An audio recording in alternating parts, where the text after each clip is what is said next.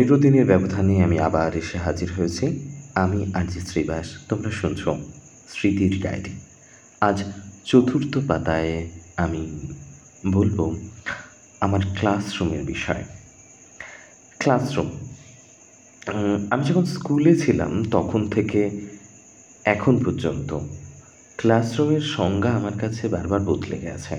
খুব জেনারেলি কয়েকটা বিষয়ের উপরে আমি কথা বলব। আশা করি এগুলোই বলা যাক আপাতত। ফার্স্ট অফ অল ছোটোবেলায় আমার ক্লাসরুমটা যেভাবে আমার কাছে ছিল, যত বড় হয়েছি তত বদলে বদলে গেছে ক্লাসরুমের মানেটা।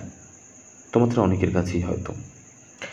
কিন্তু আমাকে বলতেই হয় যে, আমি যখন একটু বুঝতে শিখলাম, কিংবা এখনও আমার মনে হয় যে আমার কাছে এবং সব স্টুডেন্টদের কাছে ক্লাসরুমটা হচ্ছে সব থেকে সেফ একটা জায়গা। সব থেকে সেফ। তোমার স্বপ্নক্ষেত্র, ড্রিমল্যান্ড। এখানে তুমি স্বপ্ন দেখো।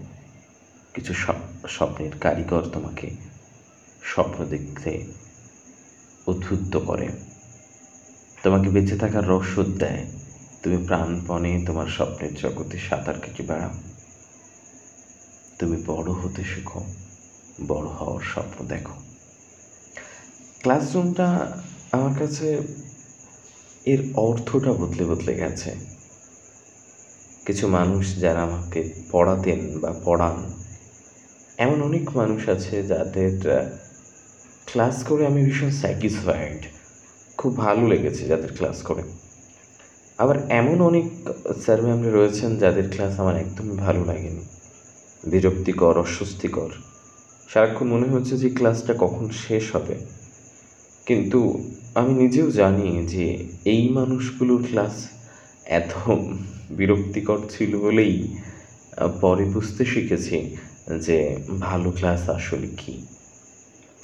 একটা জিনিস কিন্তু আমরা প্রত্যেকে জানি যে কোনো শিক্ষকেরই কিন্তু সব কিছু জেনে ক্লাসে আসাটা হয় না।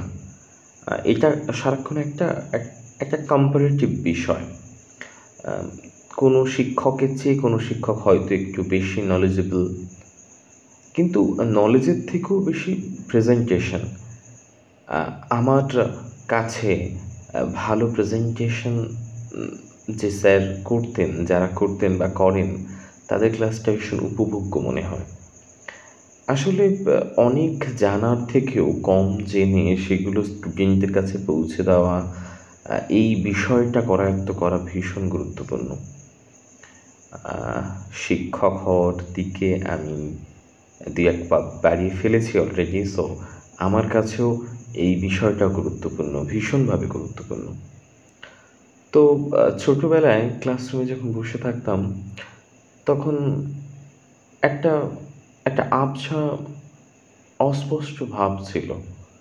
বুঝে উঠতে পারতাম না যে কি হচ্ছে, না হচ্ছে।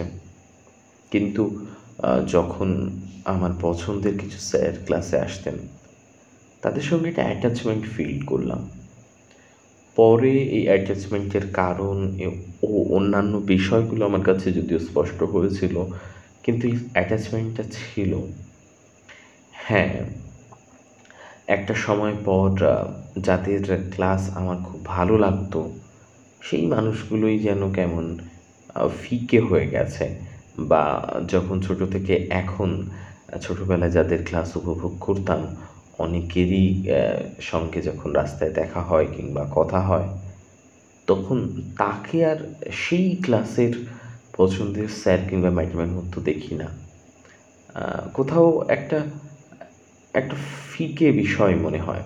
হতে পারে বয়স বাড়ার জন্য এটা হতে পারে। সো ওভারঅল আমার ক্লাসরুম আমার কাছে ড্রিম ড্রিমল্যান্ড যা বলছিলাম। আমি বারবার ক্লাসরুমে ফিরে যেতে চাই। হয়তো এখন একটা স্টুডেন্ট হিসেবে কতটা সম্ভব জানি না। কিন্তু টিচার হিসেবে তো যেতেই পারি, যদি চাই। এবং তখন হয়তো বা মনের মধ্যে কোথাও একটা স্টুডেন্টও থাকবে। থ্যাংক ইউ ফর লিসনিং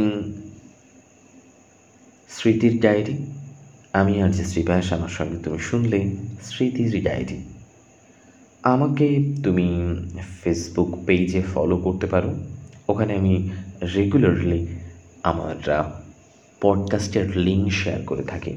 এছাড়া এই পডকাস্টের অনুষ্ঠান তুমি গুগল কাস্ট পকেট কাস্ট থেকে শুরু করে স্পটিফাই এবং অন্যান্য যত পডকাস্ট প্ল্যাটফর্ম অ্যাভেলেবেল আছে সব জায়গায় তুমি পাবে।